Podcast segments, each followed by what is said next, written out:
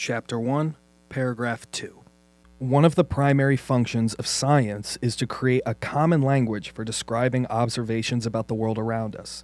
It is important that we are all on the same page and speaking the same language so that we can have a productive conversation that pushes sports science forward.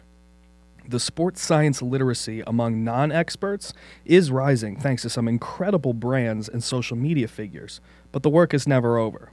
I want to provide you with the educational foundation to manage every aspect of your fitness, no matter how seriously you want to take it.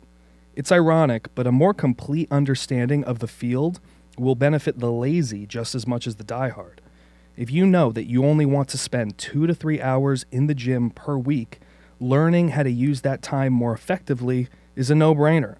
And a lot of people tend to get more serious about training once they start seeing significant progress, also known as catching the iron bug. Everyone has insecurities about the way they look, and everyone has certain fears when it comes to their health. Spending time up front grappling with the principles and scientific literature of sports science is an investment into your long term happiness and success. It will literally save you thousands of dollars and years spinning your wheels. Okay, kind of a follow up from the last paragraph that I wrote um, and a little bit of what I talked about at the end, but that last sentence literally save you thousands of dollars and years of spinning your wheels. I mean, so much of why, you know, people take the next step in their education in sports science to begin with is because they really, really care. You know, I got, I mean, frankly, like, you know, I guess I've always been a reasonably altruistic person interested in helping people, but I did not want to be a personal trainer so to speak when I grew up that like that that was not my dream. I wanted to be the best athlete I could possibly be. I loved training and I loved training hard.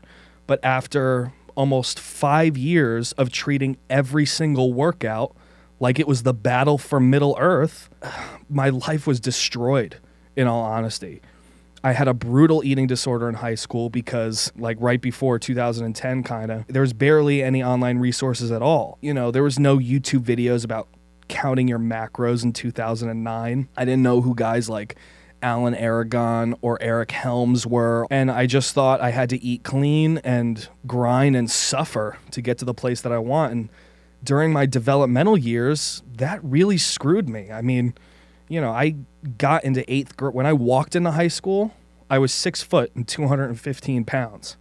And when I left high school, I was 155 pounds, walking around with shredded glutes as a varsity athlete for like well over a year. And I was 155 pounds because I had I became anorexic. And I genuinely think that stunted my growth. And you know, years of tendonitis and back injuries and all that stuff, it just started to add up when I was like you know, finally I blew out three discs and I had to actually figure out what the hell I was doing. Where I find a lot of the altruism is helping people avoid that stuff. And it's why, like, especially with some of the young boys that I work with, like, it, it makes me emotional how, like, much of a head start they're going to have and how seriously I take that older brother uh, mentality and, and, and in saving them that time and making sure that they will actually reach their full potential. I will not. I wasted a lot of that time doing things because I didn't know any better and nobody told me to pick up a textbook. You want to learn how to engineer, you got to pick up an engineering textbook. But nobody was like, hey, if you want to learn how to eat the best for performance, maybe you should go take a class or something. You know, it was just, oh, eat more chicken and rice and broccoli and, you know, work out harder. The fact is, at some point, so much of what science education is about is getting everybody on the same page. Uh, unfortunately, that's it definitely the baseline is getting better, but you know, there's still a lot of people with big followings that preach just crazy, crazy things because it makes them feel good to say and and think, and you know, it's their beliefies, But um, you know, it, it puts it puts people like me who just are starving to be better, literally and figuratively. It it really jeopardizes people's health. So, you know, the, the more informed people we have, the better.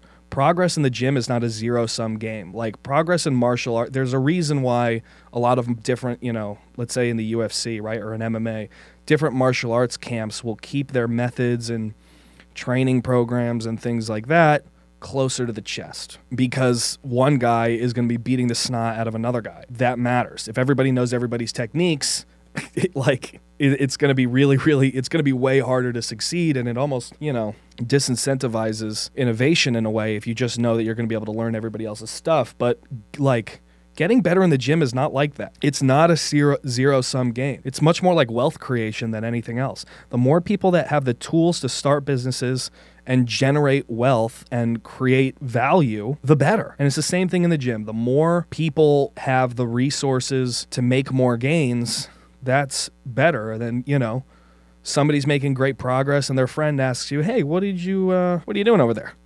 And that's how it spreads. We got to win you know, th- this is a lot more about winning the war of ideas. We we need good evolutionarily fit ideas to succeed because they're true. One of my favorite memes, I think it's Charlie Brown, but it's somebody from his little crew looking up at the stars and they're going, if it can be destroyed by the truth, it deserves to be destroyed by the truth.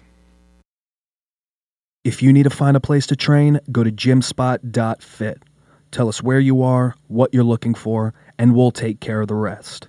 GymSpot, the world's best gym locator.